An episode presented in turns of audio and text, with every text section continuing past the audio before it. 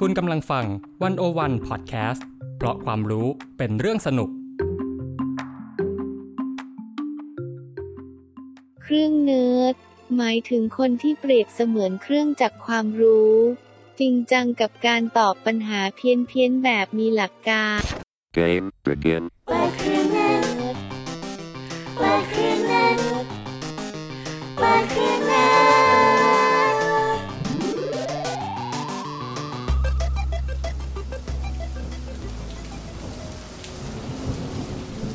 อ้ายอ้ายรู้ไหมว่าปลาวานที่เหงาที่สุดอะคือปลาวาน 52 เฮิรตซ์อือฮึเพราะว่าคลื่นความถี่ที่มันใช้อะไม่ตรงกับปลาวานตัวอื่นเออๆเลยทำให้ปลาวานตัวอื่นๆน่ะไม่สามารถพูดคุย หรือว่าได้ยินหรือรับรู้ถึงตัวตนของปลาวาน 52 เฮิรตซ์ได้เลย วันนี้เข้ามามูดไหนเนี่ย วันตัวนั้นมันคงไม่ต่างกับเราหรอก นี่สินะที่เขาเรียกว่าความเหงา พี่ปอนเหงาเหรอ นี่แหละเหงา เออ นี่คือความจริงที่ได้เจออือหือเจ็บ ปวดทรมาน ลึกลงข้างในใจพี่ปอนลืมไปปะเนี่ยว่าเราอัดรายการกันอยู่ ความเหงา มันช่างหนาว ถ้าโลกนี้ไม่มีคนเหงา มันก็คงดีกว่านี้เนาะอ๋อ นี่คือคำถามใช่ไหมโลกของเราจะได้ไม่ต้องเป็นสีเทาอ่า นี่คือคำถามสำหรับเครื่องเนิร์ดวันนี้นะคะว่า เราจะทำยังไง ถ้าเกิดโลกนี้ไม่มีคนเหงาเลย จะดีกว่าไหมเหงาอยู่ระหว่างเขากับทะเลพี่ปอน เดี๋ยวเดี๋ยวเดี๋ยวพี่ปอน กรรมกรนกไร้ขาไหมกรรมกรหืมกรรมกรตอนนี้เราได้คำถามเครื่องเนิร์ดวันนี้แล้ว เราต้องทำยังไง ก็เปิดเครื่องเนิร์ดไง ใช่ใช่ใช่อะเอาใหม่นะเพราะว่าถ้าเกิดเราอยากรู้ว่าโลกนี้ไม่มีคนเหงาแล้วจะเป็นยังไง เราก็ต้องเปิดเครื่องเนิร์ดเอาใหม่เอาใหม่หนึ่งสองสามเปิดเครื่องเนิร์ด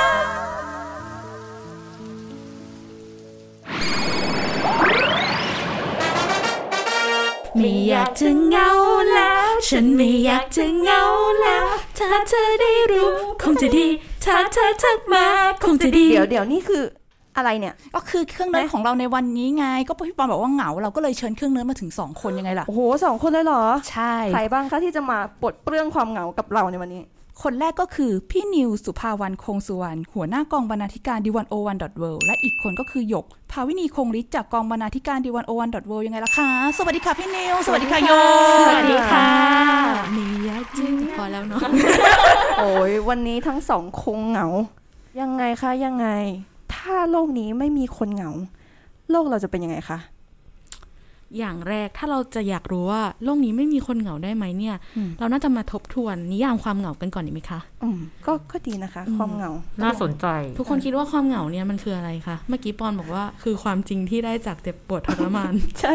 ความเหงาคือขั้วบวกขั้วลบหนุ่มสาวได้มาพบกันนี่คือเล่าร้านใช่ไหมจริงๆอะไอ้ว่าเหงามันคือแหล่งเพาะเห็ดเว้ย เพราะเพราะว่าเห็ดเกิดจากคความวามเหเหงางาที่ทำให้รู้ตอนนี้เราน่าจะเสียค่าลิขสิทธิ์ไปเยอะแล้วนะก็คือเทปนี้ไม่ได้ออนนั่นเองนะตกลงว่าความเหงามันคืออะไรคะพี่นิว เออ จริง ๆ เนี่ยวันเนี้ยก็ต้องบอกก่อนว่าเราเอาข้อมูลเครื่องเนิร์ดเนี่ยมาจากหนังสือเล่มหนึ่งค่ะ ชื่อว่าหนังสือวิทยาศาสตร์แห่งความเหงา เหตุที่สายสัมพันธ์สำคัญต่อความเป็นมนุษย์ ซึ่งผู้เขียนนะคะก็คือคุณจอห์นทีคาชิออปโปศาสตราจารย์ด้านจิตวิทยาจากมหาวิทยาลัยชิคาโก และคุณวิลเลียมแพรติกบรรณาธิการบริหารวารสาร Journal of Life Science ค่ะ แล้วก็ผู้แปลคือพี่หนุ่มโตมอนสุปรีชาค่ะค่ะ ทีนี้มาว่ากันด้วยนิยามความเหงาใช่ไหมคะ จริงๆ แล้วอยากจะเปรียบเทียบง่าย ๆ ว่าความเหงาเนี่ย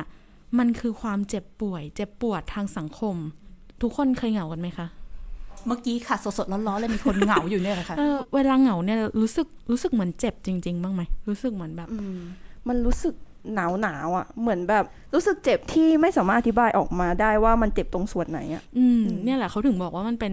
ความเจ็บปวดทางสังคมเนาะมันแบบจริงๆจริงๆเนี่ยมันคล้ายกับการเจ็บปวดทางร่างกายมาก ๆด้วยนะ เพราะว่าหนังสือเล่มเนี้ยเขาเล่าว่ามันมีการสแกนคลื่นแม่เหล็ก เพื่อตรวจวินิจฉัยการทำงานของสมองค่ะ แล้วมันก็แสดงให้เห็นว่าเมื่อเราถูกปฏิเสธจากคนอื่นเนี่ย หรือเราได้รับความเจ็บปวดทางกายเนี่ยมันทำงานเหมือนกันคือพื้นที่ของสมองที่ถูกกระตุ้น ส่วนในการรับรู้อารมณ์เนี่ยนะมันคือส่วนเดียวกันเลย มันเรียกว่าส่วนเอ่อ dorsal anterior cingulate นี่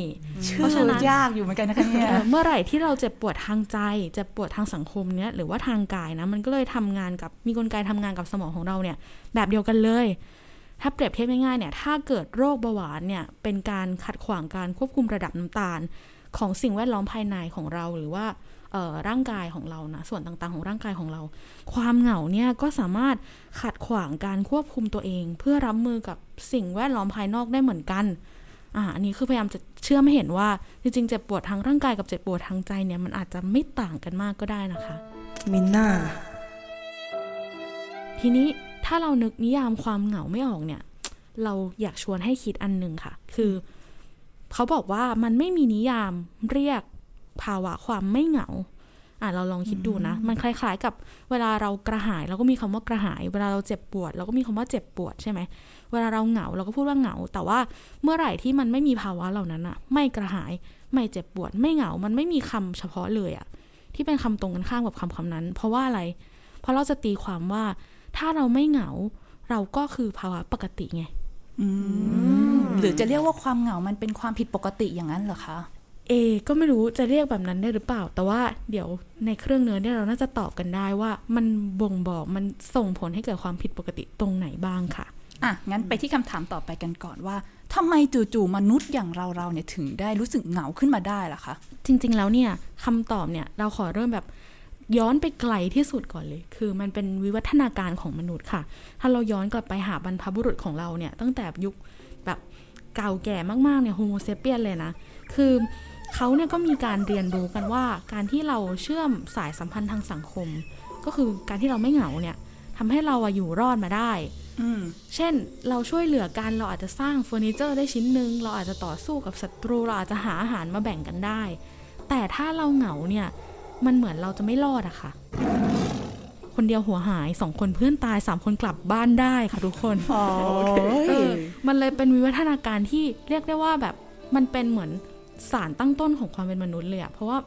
ย้อนกลับไปที่เรายังไม่มีวิวัฒนาการอื่น ๆ ที่มันมาทับถมขึ้นเรื่อยๆเลยนะวิวัฒนาการแบบแรก ๆ ของเราก็คือสิ่งนี้เลยค่ะ คือ เราต้องเชื่อมสายสัมพันธ์ทางสังคม ถ้าเราเหงาเนี่ยเราอาจจะอันตรายประมาณนี้อ่ามนุษย์เป็นสัตว์สังคมนั่นเอง ทีนี้ มันก็มีคำถามนะว่าอ้าวแล้วเราไม่มีบรรพบุรุษแบบว่าหว่องหว่องเหงาเหงาๆบ้างเหรออะไรนั่นเงี้ยสิถ้าเกิดบอกว่าการเหงาทำให้เราอยู่รอดแล้วไอ้พวกที่มันไม่เหงาล่ะคะมันเป็นยังไง อืม มันก็ มีค่ะ มันอาจจะมี Homo sapien ที่แบบว่า โอ้ยฉันไม่ไม่สนใจแล้วกูหาอาหารกินคนเดียวจะไม่สนใจลูกฉันเป็นยังไงไม่รู้เลยเออก็ไม่เหงาไงเออ Homo sapien กระทำความหว่องหนึ่ง เอออาจอาจจะเหงานะ แต่ก็อืมเหงาเป็นแค่สัญชาตญาณความเศร้าโศก เดี๋ยวฉันเหงา เดี๋ยวฉันหาอาหารได้ฉันก็รอดอะไรแบบเนี้ยเออประเด็นก็คือโฮโมเซเปียนบรรพบุรุษที่หว่องของเราอันเนี้ยนะคะอืมก็ไม่สืบสายพันธุ์ไงเพราะว่าทำไม่หาอาหารกลับไปให้ลูกนึกออกไหม ลูกเขาอาจจะไม่รอดจนมาถึงวันนี้ค่ะ เพราะฉะนั้นจริงๆแล้วถือว่าเราเนี่ยเป็นลูกหลานของบรรพบุรุษที่เหงาค่ะทุกคนโอ้ยคือบรรพบุรุษที่แบบรู้ว่าเราอาจจะต้องอดทนมากกว่าคนอื่นนะ หรือเราอาจจะต้องมีอาหารกินน้อยกว่าคนอื่นนะ แต่สิ่งนี้จะทำให้ฉันน่ะแบบสืบทอดวงตระกูลสืบทอดมีลูกมีหลานต่อต่อไปได้ ซึ่ง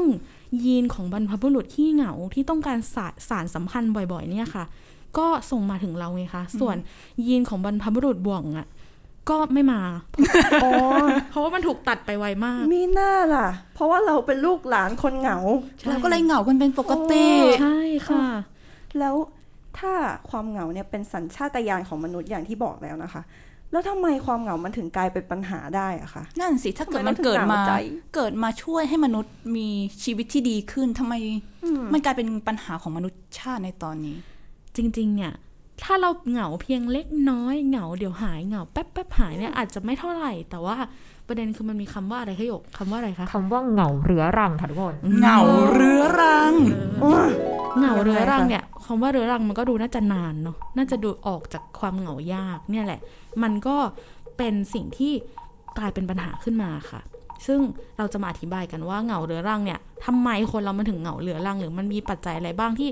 ทำให้คนคนหนึ่งเนี่ยเหงาเรื้อรังนะคะ ข้อแรกก็คือระดับความรู้สึกเปราะบาง เวลาถูกตัดขาดจากสังคมค่ะ เขาบอกว่าคนเราเนี่ยได้รับพันธุกรรมหรือยีนหนึ่งจากพ่อแม่ก็คือ แล้วพ่อแม่เราอาจจะรับมาจากบรรพบุรุษที่เหงามาก่อนนะคะ คือระดับความต้องการถูกนับรวมทางสังคม ซึ่งมันจะแสดงออกมาตอนไหน ตอนที่สมมติว่าเราถูกตัดขาดปุ๊บสมมติเพื่อนไม่ให้เรานั่งกินข้าวด้วยอะเฮ้ยใจร้ายเออคือพอเรารู้สึกเพื่อนใจร้ายเนี่ย เราไม่ได้หยุดอยู่แค่นั้นไงเราเราก็ไม่แบบ เราไม่ใช่แค่เราเดินไปหาตัวอื่น แต่คือเราเจ็บปวดด้วย เราอาจจะแสดงออกมาด้วยว่าฉันคือคนที่ถูกกีดกันเราอาจจะตั้งสเตตัสในคืนนั้นเนี่ยค่ะ อันนี้มันก็เป็นมรดกอย่างหนึ่งคล้าย ๆ กับสติปัญญาหรือหน้าตาที่เราออกมาขายพ่อแม่ด้วยซ้ำนะคะ แต่มันก็เป็นส่วนหนึ่งเท่านั้นนะคะ ปัจจัยข้อที่สองคือ ความสามารถในการควบคุมตัวเองค่ะ ซึ่งสิ่งเนี้ยมันลึกลงไปถึงระดับเซลล์เลยนะคะ คือถ้าเราเอ่อยกตัวอย่างเช่น ถ้าเราเครียดเนี่ยคือความเครียดกับความเหงาเนี่ยอาจจะคล้ายๆกันเนาะถ้าเราเครียดเนี่ยอาจจะทำให้เออเรามีประสิทธิภาพน้อยลงในด้านต่างๆ เช่น เราอาจจะนอนไม่หลับอืมนี่อาจจะเป็นสัญญาณว่าเราอะควบคุมความเครียดหรือความเหงาอะไม่ได้แล้ว อ่า ประมาณนี้ อีกข้อหนึ่งนะคะ ข้อที่สามคือ ความคิดและความคาดหวัง หรือการใช้เหตุผลที่เรามีต่อผู้อื่นค่ะ คือเรื่องเนี้ยสำคัญมากเลยนะคะว่า เมื่อเกิดความเหงาขึ้นวิธีที่เรามองตัวเองและเห็นผู้อื่นเนี่ยเป็นยังไง การตอบสนองที่เราคาดหวังจากคนอื่นเนี่ยเป็นยังไง ยกตัวอย่างง่ายๆเช่น บางทีคนบางคนนะคะ มีสามีแล้วแต่งงานแล้ว แต่ก็เหงาอยู่ดี ซึ่งเป็นเรื่องปกติมาก อันนี้เป็นสัญญาณหนึ่งว่าความเหงามันไม่เลือก มันไม่เลือกหน้านะคะ บางทีพอเราเหงาปุ๊บเราอาจจะต้องการว่าแบบให้สามีทำอะไรสักอย่าง ให้แฟนเราทำอะไรสักอย่างให้เราอะไรเงี้ยซึ่งความคาดหวังตรงเนี้ยระดับมันก็ไม่เหมือนกัน เนี่ยค่ะคือคือปัจจัยหนึ่งที่ใช้วัดว่าความเหงาของเรามันจะเรื้อรัง และรุนแรงขนาดไหนมันก็ขึ้นอยู่กับความคาดหวังและวิธีที่เรามองคนอื่นด้วย บางคนก็มีแฟนแล้วแต่ว่าก็เหงาได้ถูกต้องไหมคะ ถูกค่ะ น่าจะค้นพบบ่อยๆเลยนะคะ ถ้าใครบอกว่าคนมีคู่ไม่เหงาเนี่ย จริงๆ อยากให้ลองไปถามดูเหมือนกัน ว่าแบบเอ๊ะมันมันเหงาไหมหรือคนแต่งงานแล้วเนี่ย อาจจะพบว่าเหงาก็ได้นะคะความเหงาไม่เลือกหน้าอะโอเค แล้วฝั่งหยกล่ะคะ เห็นนั่งเหงาอยู่นานแล้วเห็นท่าทางจะมีอะไรอยากจะพูดไหนคองเล่าหน่อยสิคะว่าหยกไปเจออะไรเกี่ยวกับความเหงามาบ้าง เรื่อง Impact ของความเหงานะคะ ไม่ได้จบอยู่แค่สิ่งที่พี่นิวเล่าเมื่อกี้อืมแต่หยกเนี่ยยังไปเจอสถิติเกี่ยวกับ Impact ของความเหงา ที่รับรองว่าหลายคนเท่าฟังแล้วจะต้องรู้สึกว่าเฮ้ยความเหงาแม่งมีอำนาจ อิทธิฤทธิ์ ฆ่าคนได้จริงมันอย่างขนาดนั้นะเลยเหรอๆขนาดนั้นขนาดนั้นค่ะทุกคน ยังไงคะมาค่ะงั้นเรามาเริ่มต้นตั้งแต่ในปี 2007 เลยดีกว่า ในปี 2007 เนี่ย สตีฟโคลกับทีมวิจัยมหาวิทยาลัย UCLA เนี่ย พบว่าเหล่าคนเหงาเรื้อรัง จะมีระบบภูมิต้านทานที่อ่อนแอกว่าคนทั่วไปค่ะ จากงานวิจัยนะคะบอกว่าคนที่เป็น ภาวะเหงาเรื้อรังเนี่ยจะทำให้เกิดอาการป่วยไข้ได้มากกว่าคนทั่วไป มีความเสี่ยงต่อโรคเส้นเลือดหัวใจอุดตัน เส้นเลือดแดงอุดตัน สมองเสื่อม รวมไปถึงโรคอัลไซเมอร์ด้วยค่ะ เฮ้ย นี่ใครเนี่ยฮะมาแล้วก็นอกจากนี้นะคะในปี 2015 งานวิจัยของดรจูเลียนโฮลต์ลุนสตัดจากมหาวิทยาลัยบริกแฮมยังของประเทศอเมริกานะคะ เขาก็ได้พบว่าเหล่าคนเหงาหรือคนที่แยกตัวออกมาอยู่อย่างโดดเดี่ยวเนี่ย สามารถสร้างอันตรายต่อสุขภาพได้เทียบเท่ากับการสูบบุหรี่ วันละ 15 มวนต่อวันเลยค่ะ แล้วแล้วแล้วถ้าเราสูบบุหรี่ด้วยแล้วเหงาด้วยเนี่ยนั่นนั่นก็จะเป็นประเด็นที่หลายคนเป็นกันนะคะ ว่าเหงาแล้วสูบบุหรี่ด้วย ยังไม่นับว่าดื่มแอลกอฮอล์อีกอ่าเต็มที่ครบจบเต็มที่ถ้าดูจากสองงานวิจัยเนี่ยเราก็อาจจะพอพูดได้ว่า คนเหงาเรื้อรังมีแนวโน้มจะอายุสั้นกว่าคนปกติทั่วไปค่ะ ถึงขั้นอายุสั้นเลยแหละคะ อย่างนี้ความเหงามันก็ร้ายแรงมากเลยละสิคะ ร้ายแรงมากเลยค่ะ หลายประเทศนะคะ บอกว่าความเหงาเนี่ยดูจะเป็นโรคระบาดเงียบเออมี 2 ประเทศด้วยกันนะคะ ที่เอาประเด็นเรื่องความเหงาเนี่ยมา take it serious และผลักให้ประเด็นความเหงากลายเป็นวาระแห่งชาติค่ะยังไงคะ เรารักกันหรือเปล่า เรารักกันอันนี้ก็ อังกฤษกับญี่ปุ่น2ประเทศนะคะ ก็อาจจะไม่ซื้อนะคะเออแต่เขาซื้อแต่เขาซื้อในการจัดตั้งกระทรวงความเหงาค่ะทุกคนส่วนสาเหตุนะคะที่ทำให้เกิดกระทรวงความเหงาขึ้นมาเนี่ยเหมือนอย่างประเทศญี่ปุ่นเอง กระทรวงความเหงาเพิ่งมีขึ้นในปีนี้เลยนะคะ เนื่องจากสถานการณ์การระบาดของโรคโควิด -19 ค่ะทำให้อัตราการฆ่าตัวตายของชาวญี่ปุ่นในปี 2020 เนี่ยเพิ่มขึ้นเป็นเท่าตัว โดยเฉพาะอัตราของผู้หญิงค่ะ ที่เพิ่มขึ้นถึงประมาณ 14.5%อืมถือได้ว่าเป็นตัวเลขที่สูงที่สุดในรอบ 5 ปีค่ะ ด้วยเหตุนี้นี่เองทำให้ปีนี้ ประเทศญี่ปุ่นเลยจัดตั้งกระทรวงความเหงาขึ้นมาค่ะ แล้วอย่างอังกฤษเองล่ะคะทำไมเขาถึงตั้งขึ้นมาคะอืมอังกฤษเนี่ยนะคะ เรียกได้ว่า in trend อาจจะ in trend ไม่ได้นำเทรนด์นำเทรนด์ก่อนคนอื่นเลย เพราะอังกฤษเนี่ยตั้งกระทรวงความเหงาขึ้นมาตั้งแต่ช่วงปี 2018 ค่ะ โดยนางเทเรซาเมย์ก็ได้ตั้งให้นางเทรซี่เคราช์ซึ่งตอนนั้นดำรงตำแหน่งรัฐมนตรีกระทรวงกีฬาและสังคมเนี่ยมานั่งเก้าอี้กระทรวงความเหงาอีกหนึ่งที่ เนื่องจากสถิติที่ทางรัฐบาลอังกฤษได้เก็บมาเนี่ยพบว่าประชากรอังกฤษกว่า 9 ล้านคนจากทั้งหมด 66 ล้านคนนะคะ มีความรู้สึกเหงาอยู่บ่อยๆ บางคนถึงขั้นเหงาตลอดเวลาหน้าที่ของกระทรวงความเหงาใช่ไหมคะ ทั้ง 2 ประเทศทั้งอังกฤษและญี่ปุ่นเนี่ยก็มีหน้าที่คล้ายๆกันค่ะ ก็คือการหาวิธีคลายเหงา และลดความโดดเดี่ยวให้กับผู้คน อย่างประเทศอังกฤษเนี่ยจะดีเทลหน่อย คือการตั้งยุทธศาสตร์ รับมือความเหงาขึ้นมาเลยโอ้เรียกได้ว่าเป็นแผนปฏิบัติอย่างจริงจัง เป็นจำนวน 20 ปีหรือเปล่าคะ เออ ยุทธศาสตร์ความเหงา 20 ปีเออใช่ คุ้นอะข้ามไปๆเลยค่ะ แล้วแล้ว ของไทยเราล่ะคะมียุทธศาสตร์ความเหงาอะไรกับเขาบ้างไหมอืมของไทยเราก็ยังไม่เจอยุทธศาสตร์ความเหงานะคะ ก็มีเออ20 ปีที่ว่านั่นน่ะนะคะ แต่ว่าซึ่งแต่ทำให้เหงาเพิ่มแต่ว่าในส่วนของประเทศเราเนี่ย ถ้าถ้าในความคิดหยกนะคะหยกคิดว่า ดูถ้าอีกไม่ช้านานเราเองก็อาจจะต้องมีกระทรวงความเหงากับเขาบ้างเหมือนกันนะคะ เพราะว่าจากงานวิจัย Lonely in the Deep เจาะลึกตลาดคนเหงา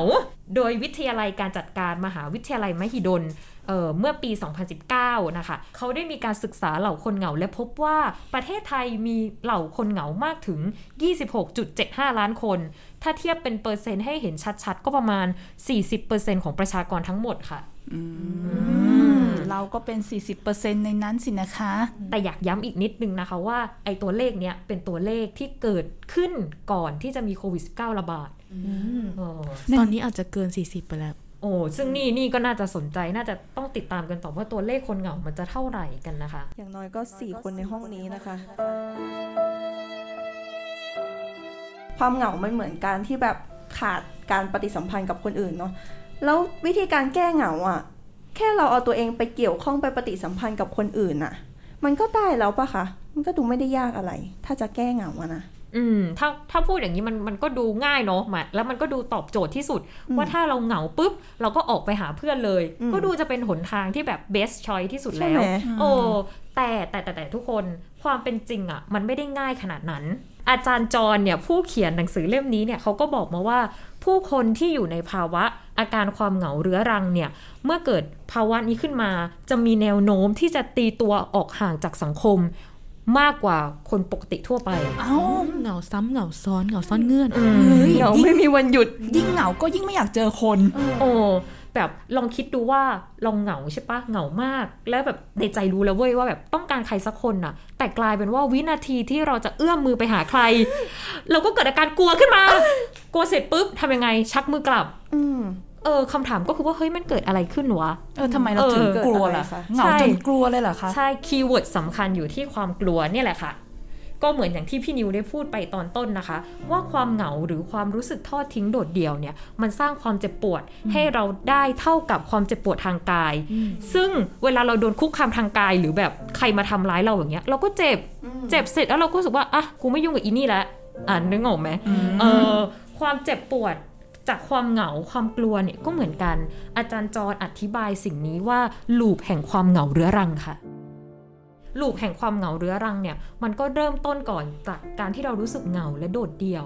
พอเราเหงาและโดดเดี่ยว ภายในใจก็เกิดความกลัวและความเจ็บปวด พอเรากลัวเจ็บปวดปุ๊บไอความรู้สึกนี้นี่แหละค่ะ ที่จะทำให้เรารู้สึกไม่ไว้ใจใคร ทุกคนรอบตัวดูแบบดูอันตรายดูเป็นเทรดไปเสียหมด แน่นอนว่าพอเรารู้สึกอันตรายเนี่ยเราก็จะไม่อยากยุ่งด้วย ไม่อยากสูงสิงกับใคร พอเราไม่สูงสิงกับใคร ก็กลายเป็นว่าสุดท้าย เราก็กลับมาอยู่คนเดียว แน่นอนค่ะว่าถ้ายิ่งอยู่คนเดียวก็ต้องยิ่งเหงาเป็นธรรมดา อืม ก็พอเข้าใจได้นะคะ ว่าทำไมถึงมีบางคนที่แบบเหงา แล้วก็ตั้งสเตตัสว่าเหงาจังไม่มีใคร แต่พอมีคนเข้าไปทักก็ไม่เอา ใช่ใช่ทั้งหมดมันมันเกิดมาจากความกลัวเนาะแต่แบบใช่ค่ะโอ้มีอยากอยากเสริมในส่วนนี้เป็นเป็นภาพง่ายคืออ่านหนังสือเนี่ยมันมีตัวอย่างของคนที่แบบเขียนจดหมายมาหาผู้เขียน แล้วก็เล่าประสบการณ์เหงาของตัวเองเนี่ยมันมีคนที่แบบว่า รู้สึกว่า อุ้ยฉันไม่ค่อยพอใจในการอยู่กับครอบครัว เลยทำให้อยู่คนเดียวไม่เหงาเท่าหลายคนอย่างเงี้ยค่ะ ก็เลยเอ้ยแยกออกมาอยู่คนเดียวดีกว่า เพราะแยกอยู่คนเดียวปุ๊บก็ อืมไม่รู้จะทำอะไรเหงา ก็เลยกิน กินดูซีรีส์ดู Friends อะไรอย่างเงี้ยค่ะ แล้วก็น้ำหนักขึ้นไปเรื่อยๆอะไรเงี้ย จริง ๆ เขาก็บอกว่าไอ้ตอนที่ไม่รู้สึกไม่อยากอยู่กับครอบครัวเนี่ย มันก็อาจจะเป็นความเหงาแบบหนึ่งความเหงาที่เราพูดเรื่องปัจจัยว่าความคาดหวังต่อคนอื่น ค่ะ เออ มันก็เป็นเหงาแบบหนึ่งพอเหงาแล้ว เลือกที่จะแยกออกมา อยู่คนเดียวมันก็เข้าลูปแบบน้องหยกว่าอะไรเงี้ยแล้วมันก็ไปออกผ่านร่างกาย ในด้านอื่นๆเช่นการกินเพิ่มหรือทำอย่างอื่นอะไรเงี้ยค่ะตายจริงเหงาปุ๊บทำให้อ้วนด้วย โอ้แล้วถ้าทุกคนคิดว่าเหงาปุ๊บทำให้อ้วนเหงาปุ๊บทำให้ตีตัวออกห่างจากคนอื่น แต่จริงๆแล้วว่าอันนี้ยกอยากเสริมมากหลายครั้งที่ความกลัวที่มีรากฐานมาจากความเหงาอะค่ะ มันทำให้เราไปโจมตีคนอื่นด้วย เอ้าโอ้เอ้ายังไงคะ ไอสิ่งที่โจมตีคนอื่นเนี่ยก็หมายถึงว่าบางทีความเหงาเนี่ยมันแสดงออกมาในรูปแบบที่เราพูดจาร้ายๆกับคนอื่นเฮ้ยเออหรือว่าเรากลายเป็นคนที่มองโลกในแง่ร้ายไปเลย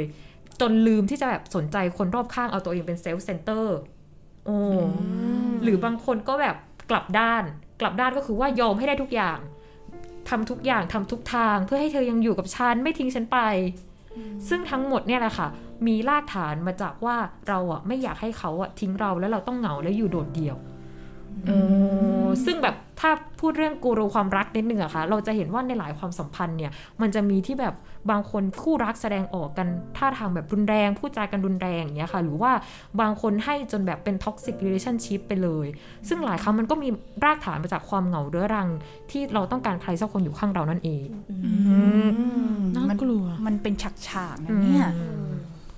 จากที่ฟังดูเนี่ย ความเหงามันดูทำให้ความสัมพันธ์หลาย ๆ อย่างมันแย่เนาะ แล้วถ้าสมมติเราไม่เหงาเลยอะค่ะ เรากลายเป็นลูกหลานของคนหว่องว่องเราตัดอีความเหงานั้นทิ้งไปอย่างเงี้ยมันจะได้ไหมอืม เป็นคำถามที่น่าสนใจ เพราะก็คิดเหมือนกันว่า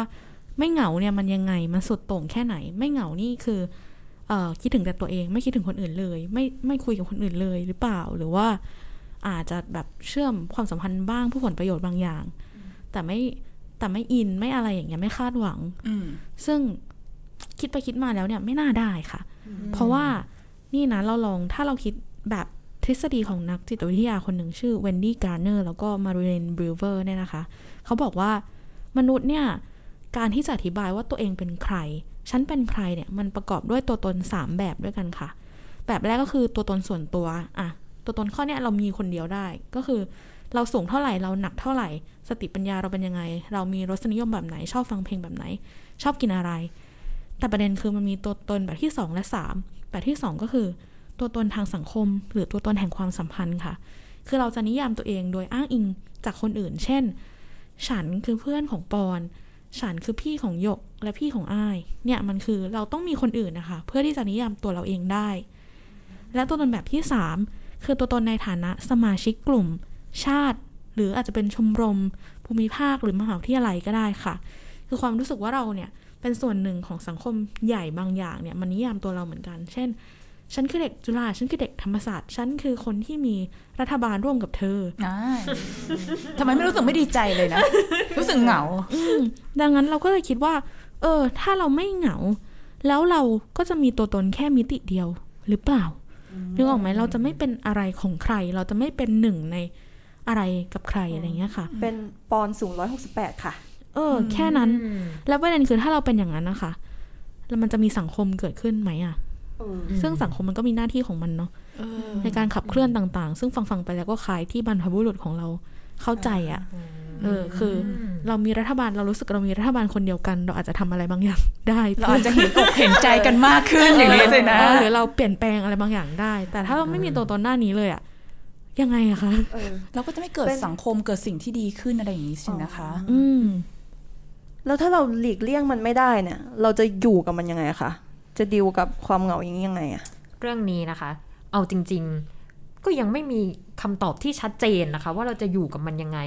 ถ้าเหมือนกับอาจารย์จรเนี่ยผู้เขียนหนังสือเล่มนี้ใช่ไหมคะเนื่องจากอาจารย์ศึกษาเรื่องนี้มาโดยเฉพาะก็มีคนแบบไปถามอาจารย์เหมือนกันว่าอาจารย์ครับ เราสามารถผลิตยารักษาความเหงาได้ไหมนั่นเอ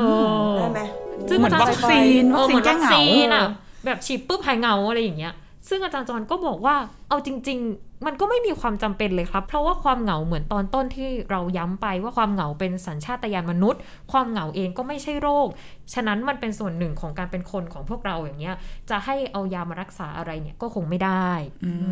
มแต่อาจารย์จรก็ให้เทคนิคเล็ก ๆ ไว้ว่า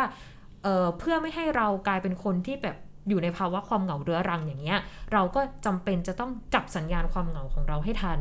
ว่าเอ๊ะ แบบตอนนี้เราเหงาเท่าไหร่เหงามากเหงาน้อยอะไรอย่างเงี้ยเพื่อป้องกันไม่ให้ความเหงาเล็ก ๆ กลายเป็นความเหงายิ่งใหญ่จนเราหาทางกลับไม่เจออืมไม่ให้เป็นเหงาเรื้อรังนั่นไม่ให้เป็นเหงาเรื้อรังนั่นเอง นอกจากนี้นะคะ อาจารย์จรก็ยังได้แนะนำเทคนิคที่เรียกว่า ease ค่ะ e a s e ที่แปลว่าการผ่อนคลายเพื่อให้เราเนี่ยกลับมามีความสัมพันธ์กับคนรอบกายได้อย่างมีคุณภาพ พูดง่ายๆก็คือแบบ ถ้าเราไม่อยากเหงาเราก็ต้องพูดคุยกับคน แต่ว่าการที่เราจะพูดคุยกับคนหรือมีความสัมพันธ์กับคนรอบข้างเนี่ยเราก็ต้องมีอย่างเฮลตี้ด้วย ไม่งั้นก็อย่างที่พูดไปว่าต่อให้อยู่กับคนหลายคน แต่ถ้าไม่เวิร์กเราเองก็เหงาอยู่ดีใช่ไหมคะ E ตัวแรกนะคะ ก็จะเป็น extend yourself หรือขยายขอบเขตแห่งตัวตน พอพูดอย่างนี้หลายคนก็อาจจะแบบว่า เออ คืออะไรหน้าไม่เข้าใจเลยเออยกแปลให้ให้ง่าย ๆ แล้วกันค่ะ ก็คือว่าบางครั้งเนี่ยในการเริ่มความสัมพันธ์ เราอาจจะต้องเป็นคนยื่นมือออกไปก่อนบ้าง อาจจะเล็กๆ น้อยๆ แบบเออ ยิ้มให้คนข้างๆ hello พี่นิว hello อ้ายอะไรอย่างเงี้ยหรืออาจลองเป็นคนที่ไปชวนคนอื่นคุยดูบ้าง ซึ่ง แบบเราอาจจะต้องส่งสัญญาณเล็กๆ อ่า นิดนึงนิดนึงนิดนึงส่งสายตาไปแก้ก่อแก้นฉันเหงาฉันเหงาเอ่ออาจจะต้องแบบแกล้งๆเอื้อมมือไปก่อนบ้าง แต่อาจารย์จอนก็ยังแนะนำมาอีกว่าถ้าเกิดส่งไปแล้วแล้วไม่มีสัญญาณตอบกลับมาเนี่ยเออน่าจะเหงากว่าเดิมเข้าหลูปเหงาเมื่อกี้ใช่ก็เราเองก็จะต้องคิดในแง่ดีนิดนึงว่าเขาอาจจะอยู่ในมูทที่ยังไม่อยากตอบ หรือเขาเองก็เป็นคนเหงาเหมือนกับเรา ที่กำลังเรียนรู้ที่จะส่งสัญญาณหรือตอบรับสัญญาณระหว่างกันนะคะเออใช่ซึ่งการที่เราได้ลองคุยแล้วก็ได้รับสัญญาณตอบกลับ ส่งไปส่งกันมาอย่างเงี้ยบ่อยๆ ก็จะกระตุ้นให้เราสามารถก้าวผ่านความกลัวที่เรามีในจิตใจไปได้อืมทักไปแล้วเขาไม่ตอบก็อย่าพึ่งเสียใจเอออย่าเพิ่งนอย อย่าเพิ่งนอย เข้าใจเขานิดนึงเอออ่อ่าแต่อาจจะต้องต้องเลือกทักให้ถูกคนด้วยนะโอเคค่ะค่ะต่อไปนะคะก็จะเป็น A action plan หรือลงมือทำก็ง่ายๆเลยค่ะทุกคนในเมื่อเรารู้แล้วเนี่ยว่าเราต้อง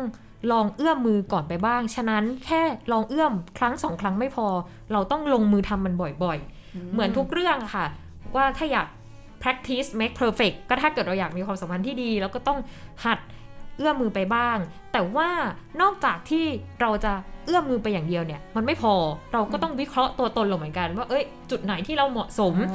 ทักไลน์ให้ถูกคนเหมือนที่พี่นิวว่าเมื่อกี้เอโอเคอค่ะอันไหนคนไหนพื้นที่ไหนที่จะทำให้เราสารสัมพันธ์ต่อได้ง่ายขึ้นเช่นเราเป็นคนชอบอ่านหนังสืออย่างนี้ยใช่ไหมคะ ก็อาจจะต้องพาตัวเองไปร้านหนังสือบ่อยๆ หรืออีเวนต์เปิดตัวหนังสือ เมื่อความรู้สึกมันคลิกกันแล้วเนี่ย มันก็จะทำให้เราจูนติดกันง่ายขึ้นอืมเมื่อจูนติดกันง่ายขึ้น เราก็จะรู้สึกคอมฟอร์ตแล้วก็เปิดใจ ลดกำแพงของตัวเองลง แล้วก็พร้อมที่จะไปเริ่มความสัมพันธ์ใหม่ๆอีกครั้งหนึ่งเรียกว่าเริ่มไปหา safe zone สินะคะ โอ้ใช่ใช่ใช่การไปหา safe zone ก็เป็นวิธีที่ดี คะค่ะ ต่อไปคืออะไรคะหยก ต่อไปก็เป็น S selection การเลือกนะคะ พอเราคิดว่าเอ้ยเราเหงาแล้วเราต้องมีสายสัมพันธ์เนี่ย ก็ไม่ใช่ว่าเราจะไปคว้าดะเอาทุกคนเข้ามาได้เลย เราก็ต้องเลือกกันนิดนึงเนาะเพราะว่าคุณภาพอะสำคัญกว่าปริมาณอืมแต่ไอการจะคัดสรรหรือว่าเลือกว่าเอ้ยคนไหนเหมาะกับเราอะไรอย่างเงี้ยหรืออาจจะเรียกว่าเรามีเรดาร์ที่จับได้เนี่ย ก็ดูไม่ใช่เรื่องง่าย ยิ่งในภาวะที่เราเหงา เราก็มีแนวโน้มที่จะอยากได้ใครสักคนใครเข้ามาก็ได้อะเออจังหวะนี้น่ะเอามาก่อนให้หายเหงาก่อนอะไรอย่างเงี้ยแต่อาจารย์จรก็ย้ำว่าเราจะต้องอยู่ในภาวะที่มีสติพอที่จะมองทะลุความสุขเพียงชั่วครู่หรือความเหงาของเราได้ เพื่อเจอคนที่ตรงใจกับเราจริงอืมฟังแล้วมันก็โรแมนติกเหมือนกันนะคะๆใช่ ได้ค่ะ แล้วต่อไปค่ะสุดท้าย อันสุดท้ายก็จะเป็น e expect for the best นะคะ คาดหวังสิ่งที่ดีที่สุด อันนี้เนี่ยอาจารย์จรได้สรุปทิ้งท้ายไปว่าในทุกความสัมพันธ์เนี่ยไม่มีทางเพอร์เฟกเพราะต่อให้เราเนี่ยจะคิดว่าเราสมบูรณ์แบบเพียงใดหรือว่าคู่ของเราหรือเออเพื่อนคนที่เราไปรู้จักด้วยสมบูรณ์แบบเพียงใดเนี่ยยังไงยังไงมันก็ต้องมีสักวันที่แบบความคิดเห็นไม่ตรงกัน มุมมองไม่ตรงกัน